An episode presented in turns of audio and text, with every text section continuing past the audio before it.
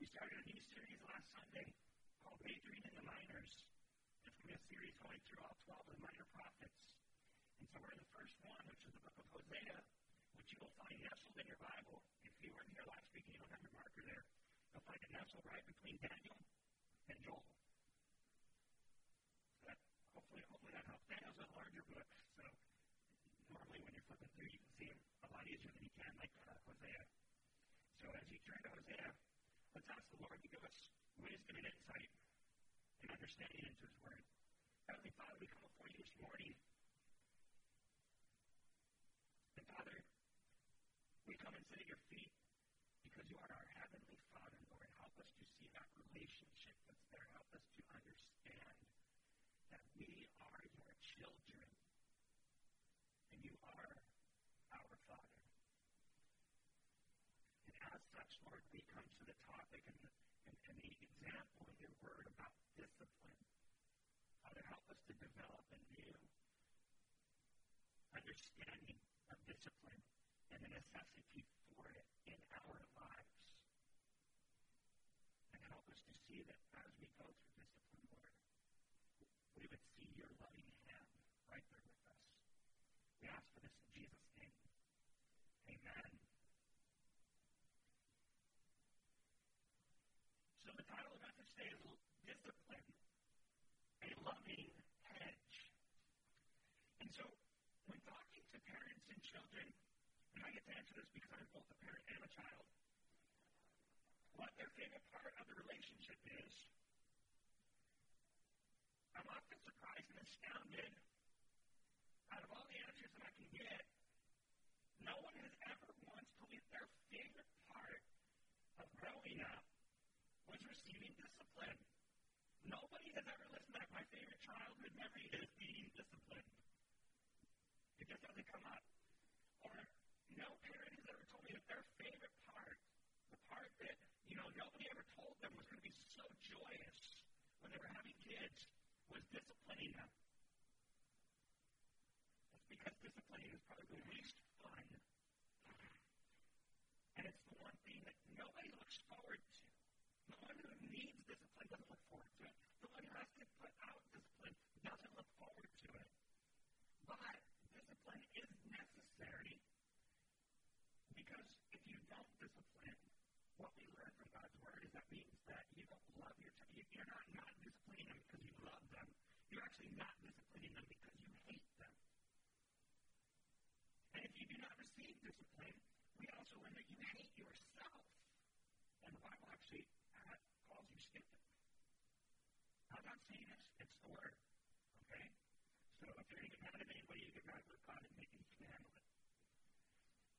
Proverbs 13, 24 says, The one who will not use the rod hates his son, but the one who loves him disciplines him diligently. Proverbs 15, 32 says, Anyone who ignores discipline despises himself, but to correction acquires good sense. Proverbs 12, 1. Whoever loves discipline loves knowledge, but the one who hates correction is stupid. You know, sometimes Lord has to speak harshly to wake us up to some realities. And 15, Proverbs 15, 5 says, A fool despises his father's person who accepts correction is sensible. All right, now we all understand discipline. That's it for the week. Just kidding. Discipline is never fun for either the parent or the child, okay? And you remember the saying? Well, I remember the saying. This is going to hurt me a whole lot more than it's going to hurt you.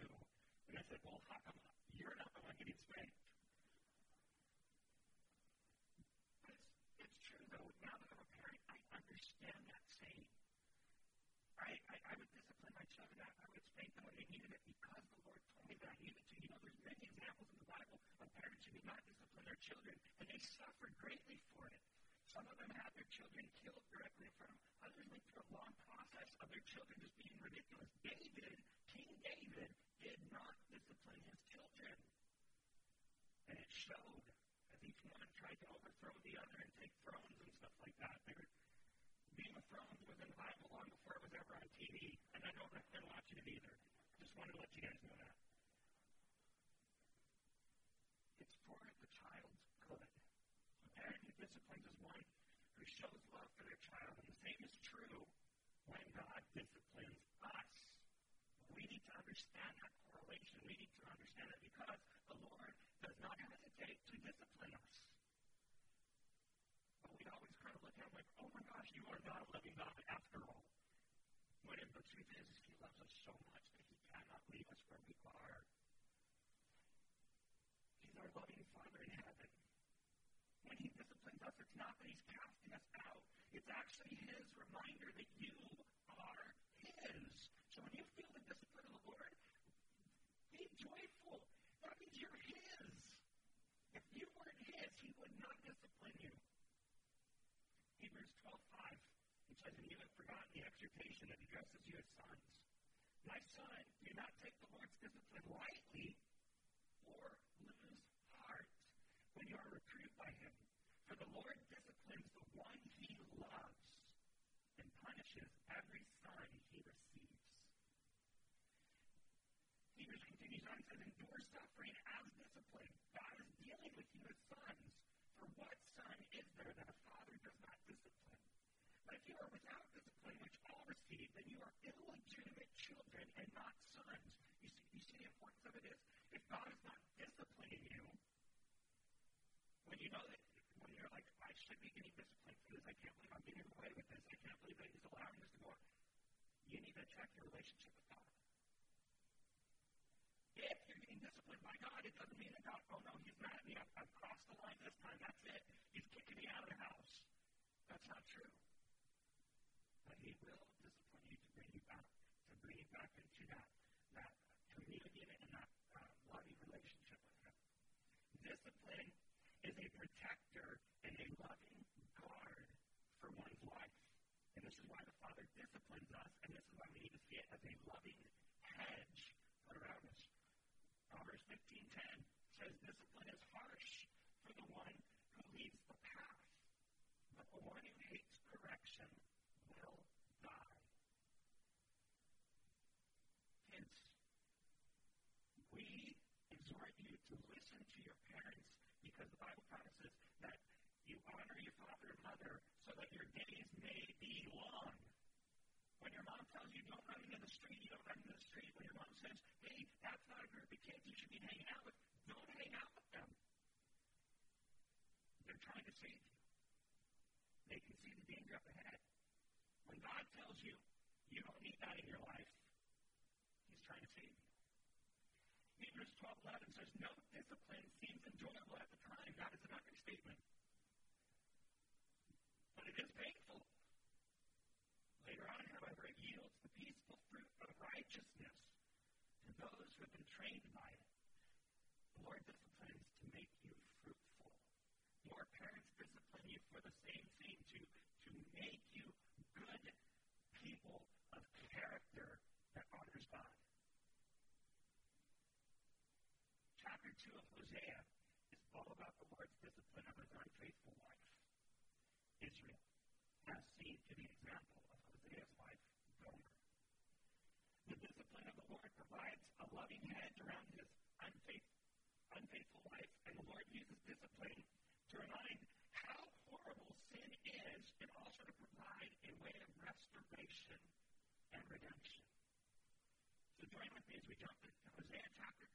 We're going to start in verse 2, and I want us to look how the Lord disciplines so that when we experience discipline of the Lord, instead of recoiling and rebelling against Him, we would actually find peace and comfort even in the discomfort of discipline. Knowing it's an expression of His love and His care, and it comes only with His desire to restore relationship. Verse 2 it says, Rebuke rebuke her, for she is not my wife, and I am not her husband. Let her remove the promiscuous look from her face and her adultery from between her breasts. Otherwise, I will strip her naked and expose her as she was on the day of her birth. I will make her like a desert and like a parched land, and I will let her die of thirst. I will have no compassion on her children because they are the children of promiscuity. Yes, their mother is promiscuous, and she conceived them and acted shameful. For she thought, I will follow my lovers, the men who give me my food and water, my wool and flax, my oil and drink. Therefore, this is what I will do. I will block her way with thorns. I will enclose her with a wall, so that she cannot find her paths. She will pursue her lovers, but not catch them, and she will look for them, but not find them. Then she will think, I will go back to my former husband, for it was better for me then. Does not recognize that it is I who gave her the grain, the new wine, the fresh oil. I lavished silver and gold on her, which they used for Baal. Therefore, I will take back my grain in its time, and my new wine in its season. I will take away my wool and linen, which were to cover her nakedness. And now I will expose her shame in the sight of her lovers, and no one will rescue her from my power. I will put an end to all her celebrations, moons, Sabbaths, all her festivals. I will devastate her vines and fig trees, and she thinks that these are her wages that her lovers have given her. I will turn them into a thicket, and the wild animals will eat them, and I will punish her for the days of the Baals, to which she burned incense, and she put rings in her jewelry and followed her lovers, but she forgot me. This is the Lord's declaration. I you read that along with me, and you're like, I don't see any of what he was just talking about in the beginning there. This sounds very harsh, and this sounds terrible all the way around. And that's what I first thought when I first read it. But as we go into it, I think we're going to see the imagery that God is choosing to use and the love that is behind everything that he has said. Anytime it comes to discipline, it always starts with acknowledging sin. You cannot children if you will not acknowledge the fact that they're sinning. If you don't see what they're doing wrong, you cannot correct them. You can't just pretend everything's A-okay and expect anything to change. Showing verse 2 says, rebuke your mother. Rebuke her. For she's not my wife and I'm not her husband. Now this is not Hosea playing the children against the mother and saying, hey, be on my side because look at what she's doing. That word rebuke is not the rebuke that we're thinking of. Now, a quick recap just to get us into the right mindset and the picture here going on. Okay, there's several characters that are going to appear throughout the book of Hosea. There's Hosea, his wife Gomer, who is a uh, harlot. She never stops. In fact, he married her as she was a harlot already. And then they have three children Jezreel, which means God sows, Lo Ruhamah, which means no love or no compassion, and Lo Ami, which means not my people. And this is the family of Hosea, and through his family is his message. Hosea represents God, imperfectly, of course. And Gomer represents the unfaithful Israel, and she does that perfectly because the way that she acts is exactly as God's people act towards him. Their marriage together represents the relationship or marriage between God and Israel, rife with Israel's adultery and idolatry. The children represent the children of God in Israel, some faithful, some not.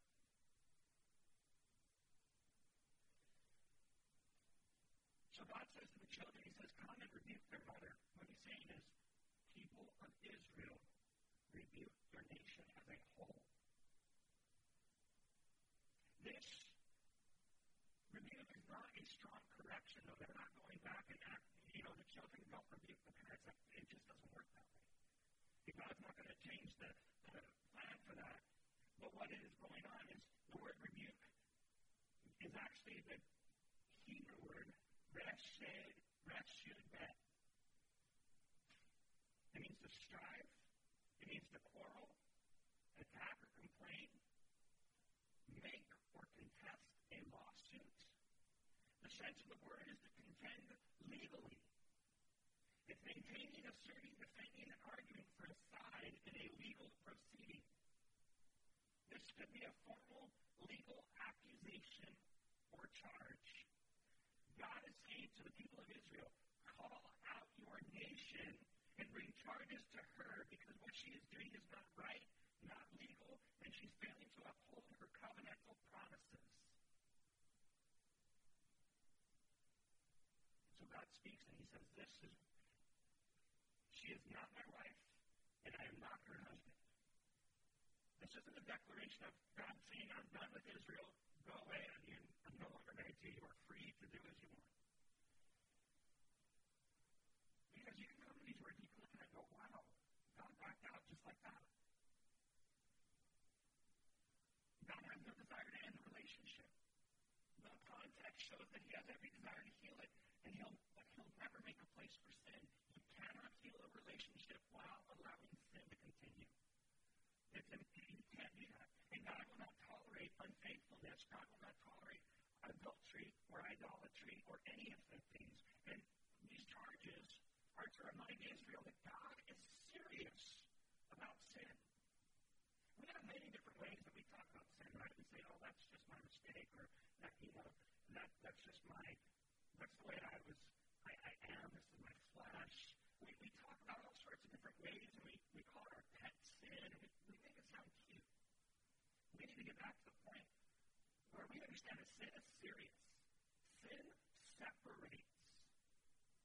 There's nothing cute about it. The sin of unfaithfulness and idolatry is similar to unfaithfulness of adultery. God is saying this relationship is broken. You see, through Israel's continuous idolatry and unfaithfulness, she as a nation is saying, I am not God's wife. And treating God as though he were not her husband. Israel as a nation in idolatry is saying, I don't want you to be my God, and I don't want to be your people. The sin she's enjoying has broken the covenant relationship, and you cannot live as though you are not married and say that you are married. Many people try to do this today. They enter into this marriage relationship, and you know what they think makes them married? A piece of paper. The piece of paper doesn't make you married. The piece of paper reminds you that promises made, which is what makes the marriage. It's the covenant that you enter into. The promise, I will do this, you will do that, this and that. That instead of caring for myself, I will now care for another person entirely because that other person is going to care for me, so I don't have to. That's what makes the marriage, not the piece of paper. Now, I'm not saying that we can go and say, hey, we're married and I said, God, I don't need that piece of paper. Because God also told us to follow the laws of the land, and that piece of paper binds you legally, and, and you, you still need it. It's the fulfillment of the covenant that makes it true. It's not the covenant itself, it's the fulfillment of it. If you make a covenant, but you never honor it or fulfill it, does that covenant really exist to you? That's the thing. So God at this point, he can exercise legal prerogative and have his wife legally put to death. You see, most times you had. Leviticus 20, verse 10. If a man commits adultery with a married woman, if he commits adultery with his neighbor's wife, both the adulterer and the adulteress must be put to death. Deuteronomy repeats it. In fact, that's what Deuteronomy means, the law again. If a man is discovered having sexual relations with another man's wife, both the man who had the intimacy with the woman and the woman must die. You must purge the evil from Israel. You might say this is harsh. But I'll repeat, sin is serious. Especially sin against God, which all sin is. But also notice that instead of choosing legal prerogative, God is choosing a different prerogative. We see that in the appeal for repentance. When we discipline our children, the goal is not to make our children cry and, and hate the day that they were born. It's to bring about repentance.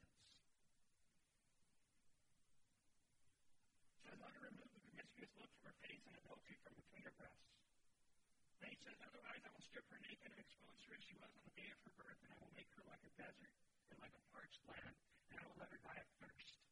I will have no compassion on her children because they are children of promiscuity. So, Lord, instead of exercising the legal right to put her to death, there's an appeal for repentance, calling on the nation to abandon its adulterous activities. Now, repentance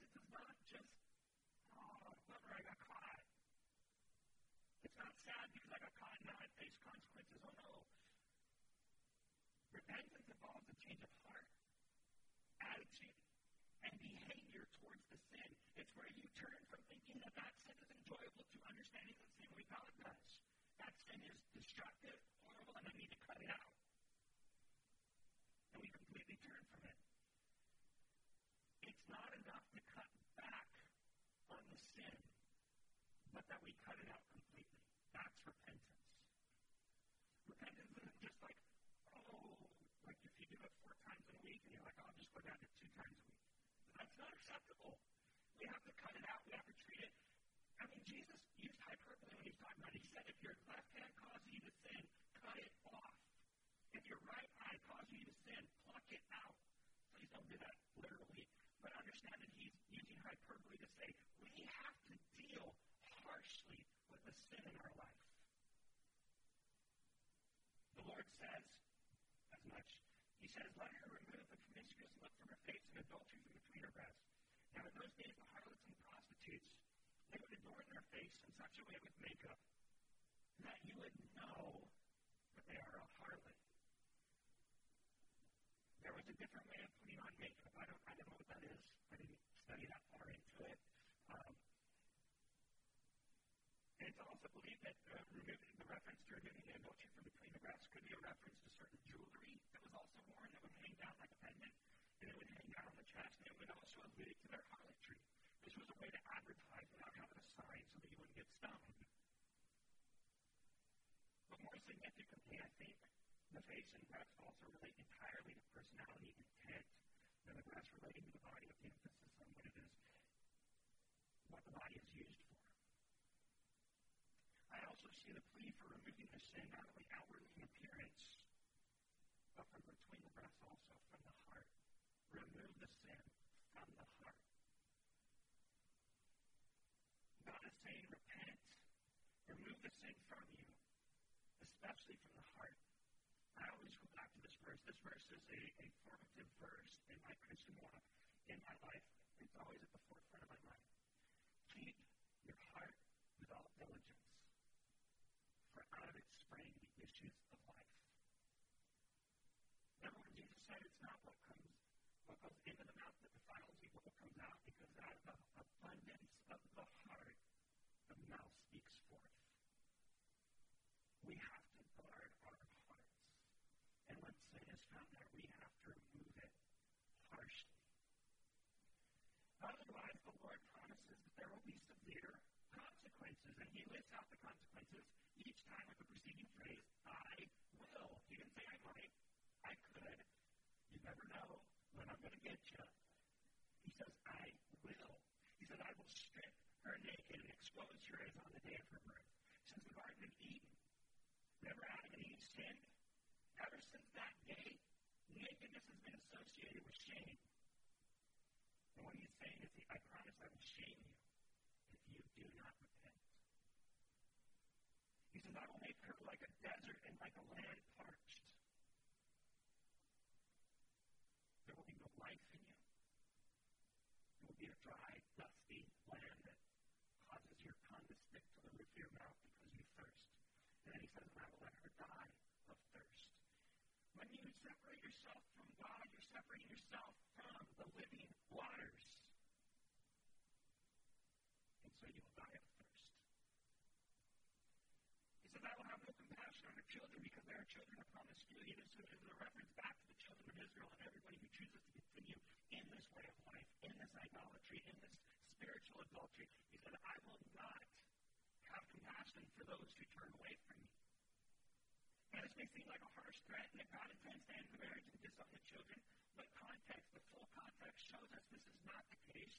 And there are similar prophets who speak out Israel as adulteress, only to be restored to favor. Ezekiel. Ezekiel 16.35 says, Therefore you prostitute, hear the word of God. This is what the Lord God says, because your lust was poured out and your nakedness exposed by your acts of prostitution with your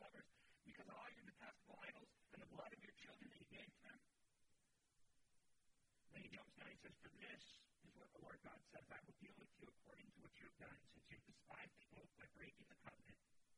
But I will remember the covenant I made with you in the days of your youth.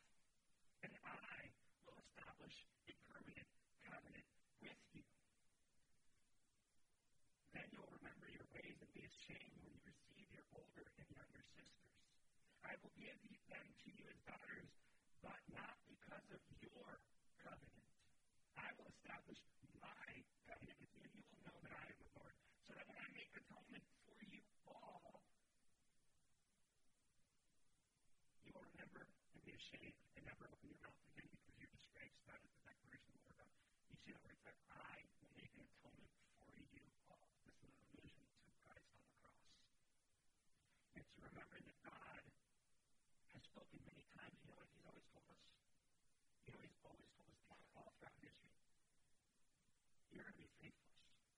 You're going to do that. Don't beat yourself up when you're faithless. Don't say, that's it. I shouldn't even be a Christian. I should just walk away. I should be done with it. I should just pack up my stuff and, and walk away from it because I can't even be trusted to be faithful. God knew you wouldn't be. But you know what God promised to be in your stead? Faithful. In fact, in 2 Timothy chapter 2, there is a part that says, even if we are faithless, he will remain faithful because he cannot deny himself. The harsh language used is to emphasize the severity of the offense that is committed. It's no light thing to sin against God and unfaithfulness and idolatry. The Lord, however, desires to discipline with the sole goal of redemption. And so we get an idea of a redemptive discipline. Parents, this is how you should discipline. It is not with the goal of just, you know, I'm going to make my kids cry and then they're going to go be by themselves. And after they're all sorrowful, we leave them in that state and we just let them kind of find their own way out of it. What we do is we discipline them, and then at a later time we come back to them. We restore the relationship as exemplified by God. That is the example that we're supposed to be giving. There is no discipline that is enjoyable, but it must be endured in order for it to have in its time the, fr- the fruit that is produced from it. Here's the pattern for the rest of the passages we're going to cover. God is going to name the sin, God is going to give the discipline, and then there's going to be the redemptive goal. The Lord does not punish just to punish. He's seeking to accomplish an aim or goal, and that's restoration and redemption. Number one, he will hedge in. Look at verses 5 to 7. It says, Yes, their mother is promiscuous. She conceived them and acted shamefully. For she thought, I will follow my lovers, the men who give me my food and water and wool and flax and my oil and drink. God says in verse 6, Therefore, this is what I will do. I will block her way with thorns. I will enclose her with a wall so that she cannot find her paths. She will pursue her lovers but not catch them. She will look for them but not find them. Then she will think, I will go back to my former husband, for then it was better for me than now. The sin, he says, your mother is promiscuous. She wants to follow her lovers. She sees them as the ones who are providing for her and giving her the things that she needs. She chased her lovers because she thought they were providing for her needs and desires. The discipline. God says, This is what I will do. I will block her way with thorns. I will enclose her with the wall so that she cannot find her paths. God decides that he's going to block her way, effectively hedging her in or fencing her in with thorns. She's chasing after all these lovers because she thinks that they're providing something that she needs. And that's the temptation of sin.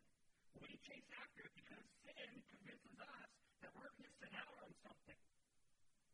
That something that is outside of where we're at is going to fulfill us, sustain us, keep us, hold us, entertain us, or whatever else. That all of a sudden life will be all roses. The promise is that God is going to put a hedge of thorns on the sides of her path.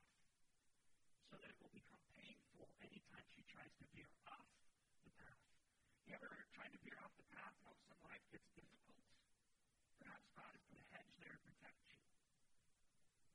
We get mad at God. We go, why does this hurt so bad when I do this? He's like, I don't want you doing that. I don't want you going there. Israel would be blocked into staying on the right path. But God also says, I will enclose her like a wall. That way she can't find her paths. Have you ever felt like your world got a little bit smaller, that the Lord wasn't allowing you to go out into so many places? Perhaps He's put a wall around so that those familiar paths to us can't be found. Because on those paths, we pursue the lovers that He doesn't want us to have, the different things that entice us.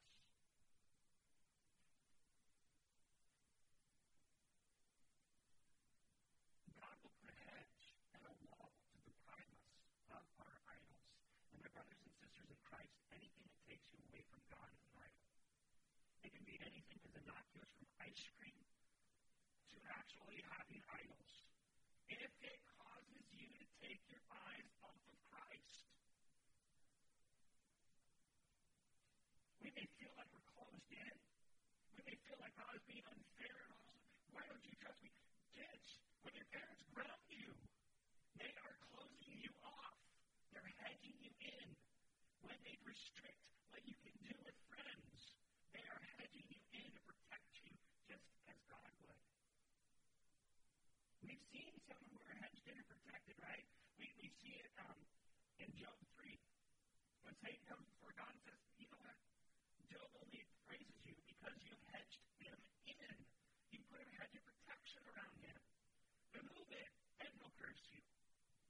So there's hedging to keep outside things from coming in.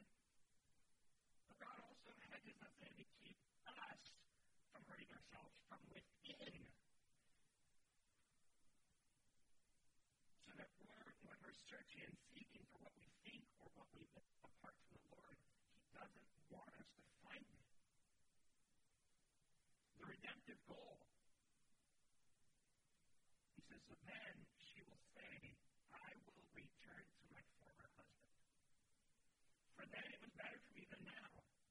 You know, sometimes the Lord, as, as, as you veer off into the world, you know what He does? He lets you dry out and dry out. You know why? So that you can remember how good you had it with the Lord. So that you come back. You, I mean, I, as I was studying this and as I was reading these words, you know what I thought of? The prodigal son. Face down in the pigsty going, man, this is terrible. And then he remembers back, even the servants in my father's house have it so good. And so he goes back. That's what God wants. May let life get so bad that we have the thought that we need to go back to God because that's where we were truly blessed. We weren't deprived. We were blessed. The Lord is the one who has given us everything that we have ever had need of. The Lord carefully watches our lives, and when we're submitted to Him, only what He allows comes into our life. So understand this, that there, there may be a hedge protection around you. That doesn't mean hard times won't come. But it means that everything that comes your way, God has allowed it because He loves you. We have to remember that because it's so hard when it does hit. If we don't already have that decided in our life, when it hits, we're confused. We're like, I thought you loved me, God. But if we haven't decided beforehand, we go, Lord, I'm so glad that you trust me to go through this. Next time, don't trust me just as much. But, you know, this time we can do it. And discipline is not only a warning, but it is a comfort. Many of us have friends and family doing what Gomer did. You get tired of what God gives you. You start feeling like God is holding back from you all these things that promise you so much fun, that promise you so much freedom, that promise you'll truly discover who you are and whatnot. And God is only holding you back. And everybody goes, you know what, I'm going to I'm going to go walk in the ways of the world. And after being tired of walking in the ways of the, uh, God and walking in the ways of the world, they find a match between them and what they're pursuing after. Because God desires to draw you back. And I want you to take comfort in this. If you know people wandering,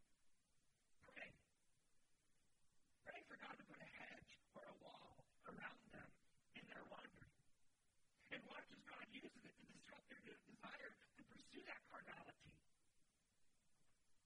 Because when God hedges us in and allows the temptation of sin to pass, it's then that we see how good it is to follow instead the Lord. Because while our temptation is there, while we're chasing after it, our flesh says, that's what I want, that's what I need, and I'll look close for that. If you hold off on the temptation, doesn't it not?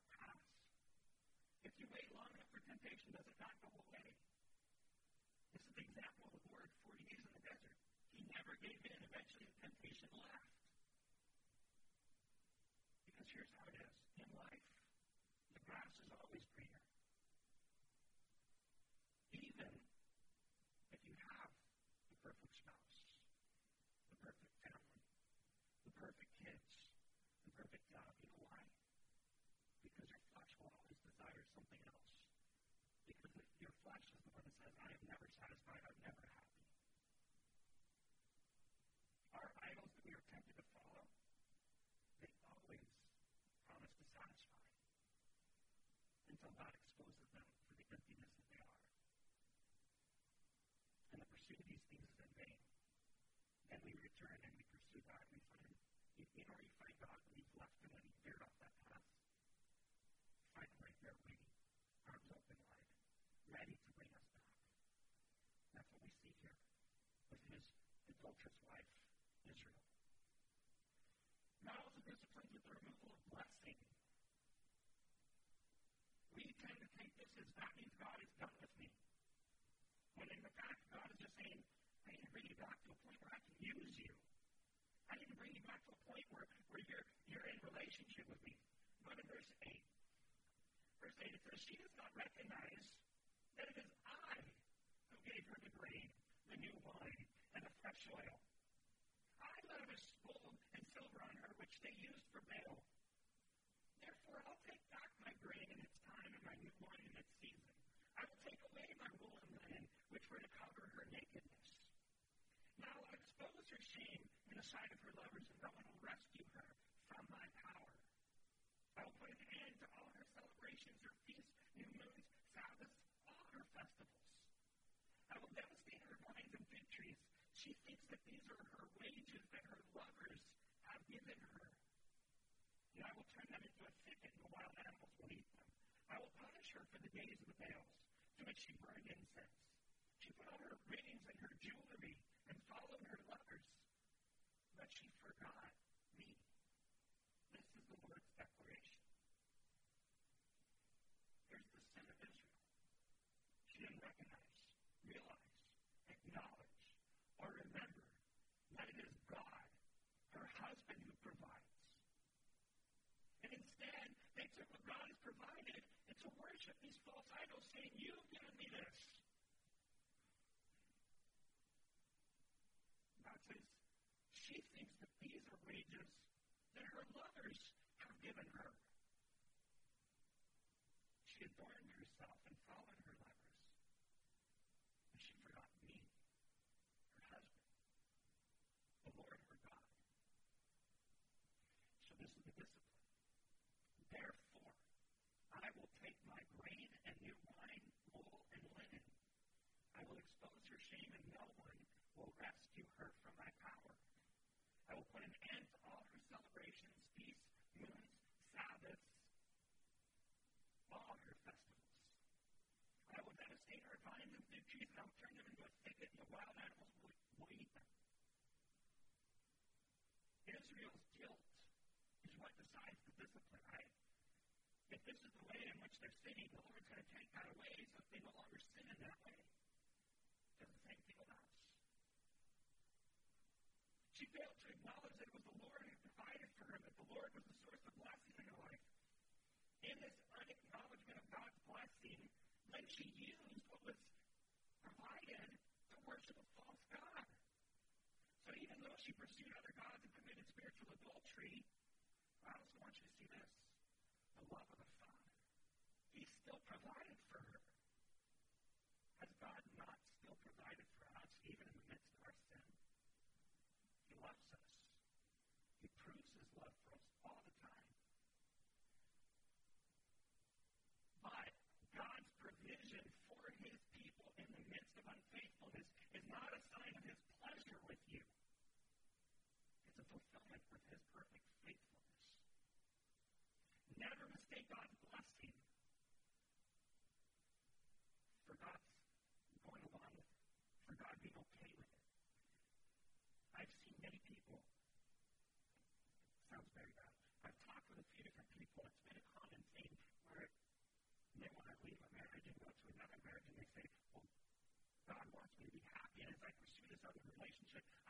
I see this happening and that happening. I'm like, have you ever considered that there's other people who open doors?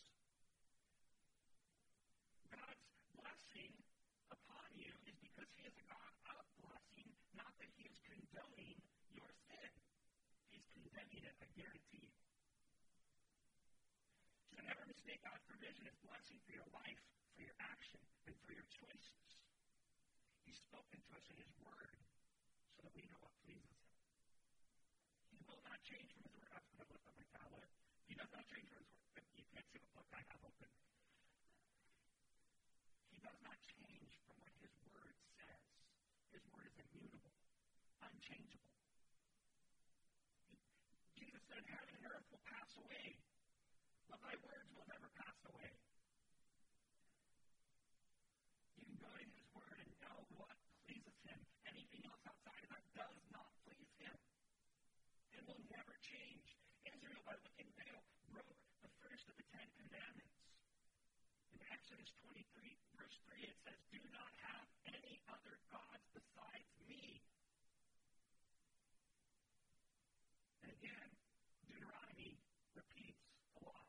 Do not have other gods besides me. In fact, their law teaches them who it is who provides for them. Deuteronomy 7.13, He will love you, bless you, multiply you. He will bless your offspring and the produce from your land, your grain, new wine, fresh oil, the young of your herds, the newborn of your flocks, in the land He swore to your ancestors that He would give you. It's, it's laid out for them. This is who's blessing you. It's God. Jehovah. Not Baal.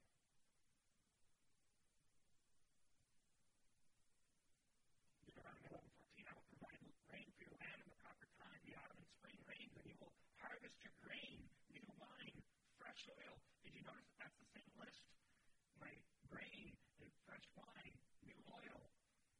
God provides those things. The purpose of the Feast of First Fruits is symbolic in this.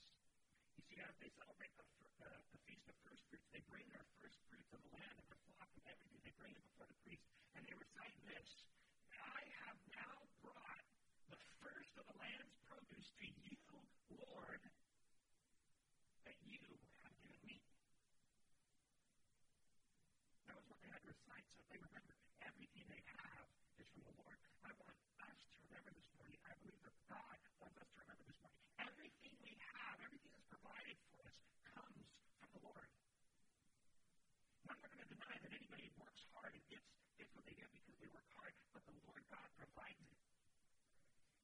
time around.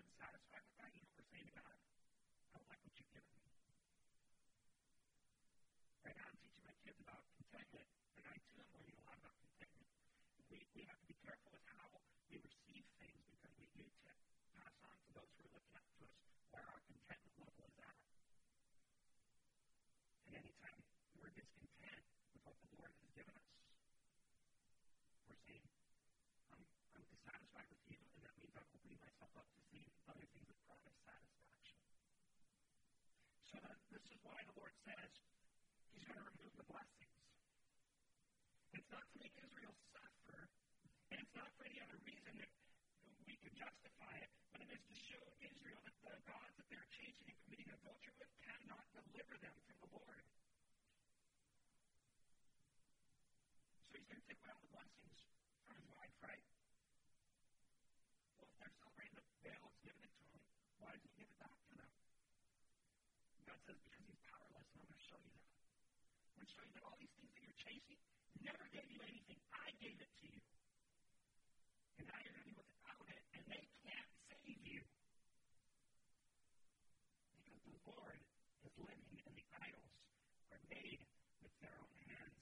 They have no hearing ears, they have no seeing eyes, and they cannot speak. The psalmist in Psalm 115 says, Their idols are silver and gold made by human hands. They have mouths but cannot speak. They have eyes but cannot see.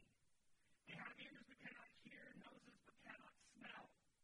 They have hands but cannot feel, feet but cannot walk. They cannot make a sound with their throats, and those who make them are just like them, as are all who trust in them. So God's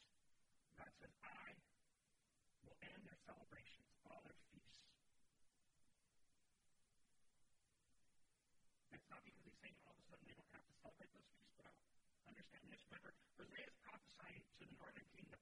The northern kingdom, the King Jeroboam says, you know what? How do I keep these people from going back down to Jerusalem, which is where they're commanded to go to celebrate these feasts and observe these things? How do I keep them from doing that? Because uh, we're separate kingdoms now, and well, I want to keep ours separate. He set up temples in Dan and Bethel. He says that's where you'll go and worship. And you know did? He set up an idol from Baal at both one. That's where you go celebrate your feasts. That's why God says, I'm taking away their feasts. They will no longer celebrate these to Baal. I've commanded that they celebrate them to me in Jerusalem where I commanded them.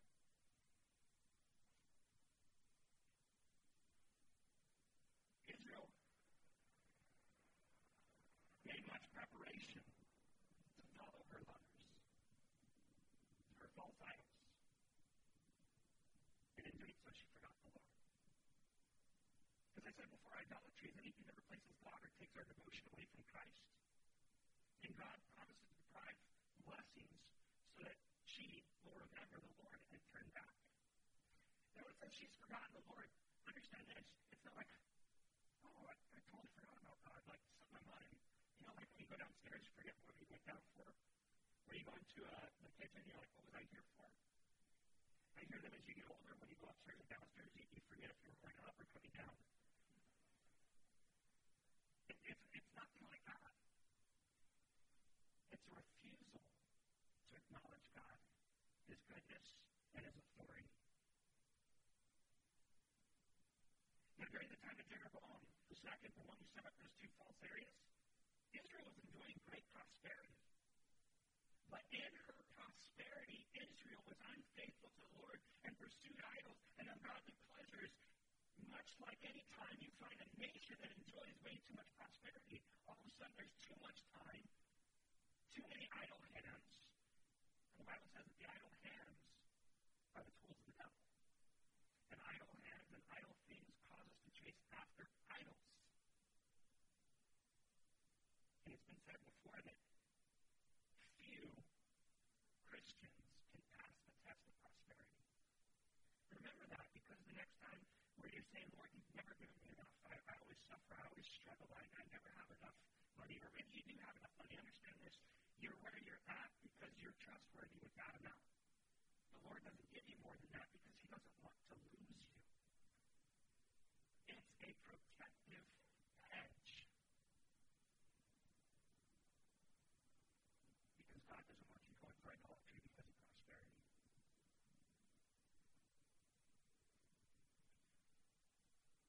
Unfaithfulness to the Lord is a serious sin. The one who is 90% faithful is still 100% unfaithful. Israel was tempted to forsake God for idolatry, and today the church is tempted to pursue the world.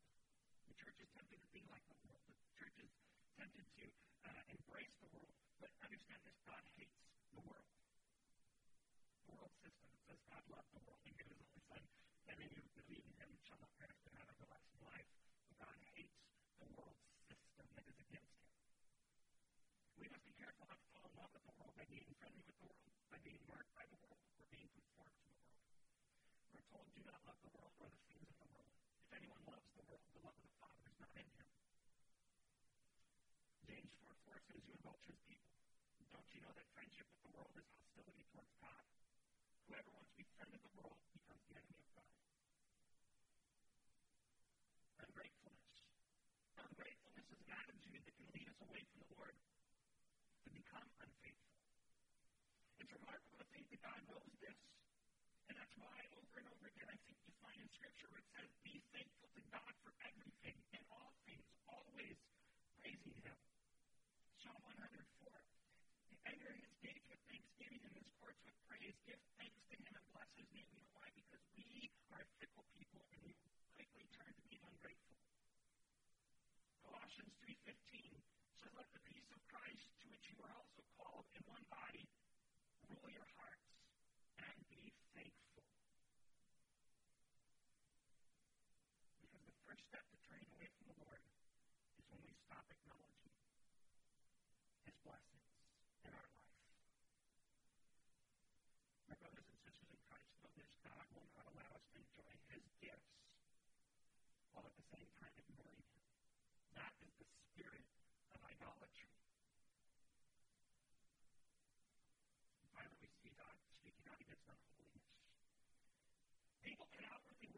serve and obey God, right? We can all do this outwardly. We can put on a great show of holiness. But it's your heart that matters. Imagine observing things of the Lord, worshiping and praising and celebrating the Lord as He requires, in your heart, you have nothing for God. You're saying, I did this. Or Baal did this, or whatever, whatever idolatry we have in our hearts. Can you imagine worshiping God with your heart far from Him? It's foreign to the Bible, and God says it's impossible. Matthew 15. Jesus calls them hypocrites.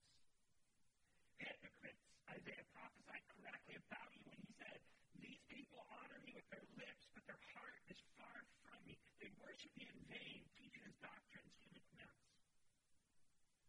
It is entirely possible to run an entire show. It's our heart that reveals where we're at.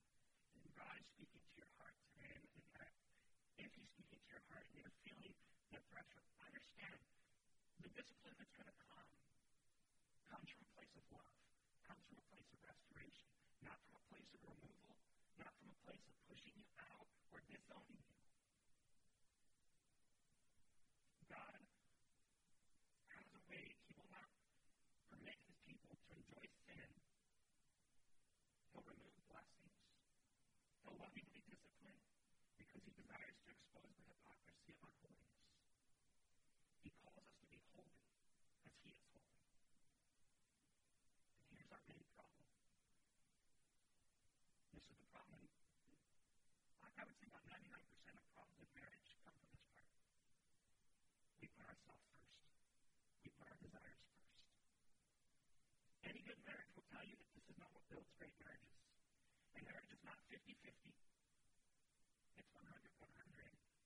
But it's 100 of you not looking out for yourself, but for the other. Here's some symptoms of us putting ourselves first. We don't recognize God as being a source of life. So we pursue other things to make us happy, to bring us satisfaction, to make our life fulfilled. We don't acknowledge our sin and instead are proud. And so we experience a dryness because our pursuits aren't working, but we're getting further and further away from the source of living water. And we expect God to bless us. And when He doesn't do what we expect, we blame Him. And so we need to repent and return to God, we've strayed and become unfaithful. And He may be lovingly disciplining us right now, heading us in that we would come back, acknowledging and remembering Him, as well as His goodness and His provision. My brothers and sisters in Christ, I want you to know He's ready to forgive. He's ready to receive you back. But He will not tolerate sin or unfaithfulness. It's impossible for us to remain 100% faithful, and this is why Jesus is so important to our faith. Because Jesus provides everywhere where we fall short. He covers over all of our iniquity and all of our sin. As we've walked away, we can come back because we have the blood of Jesus to forgive us of our sins. Because when he died on the cross, how many of your sins were still yet future? He forgave you for them. All your future sins.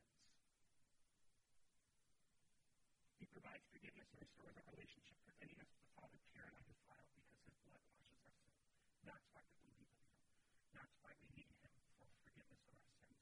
That's why he is the only one who can save you and put you back in right, restored, restored relationship with God. Heavenly Father, we come before you this morning, Lord. And Father, as uh, we, we prepare to, to close, Lord, I pray as your Spirit is working and as people's hearts are, are um, uh, being spoken to through your word, Father God, I pray that you would also provide the strength for them to reach out, call out, and say, Lord, this spoke to me, this is where I'm at, Lord,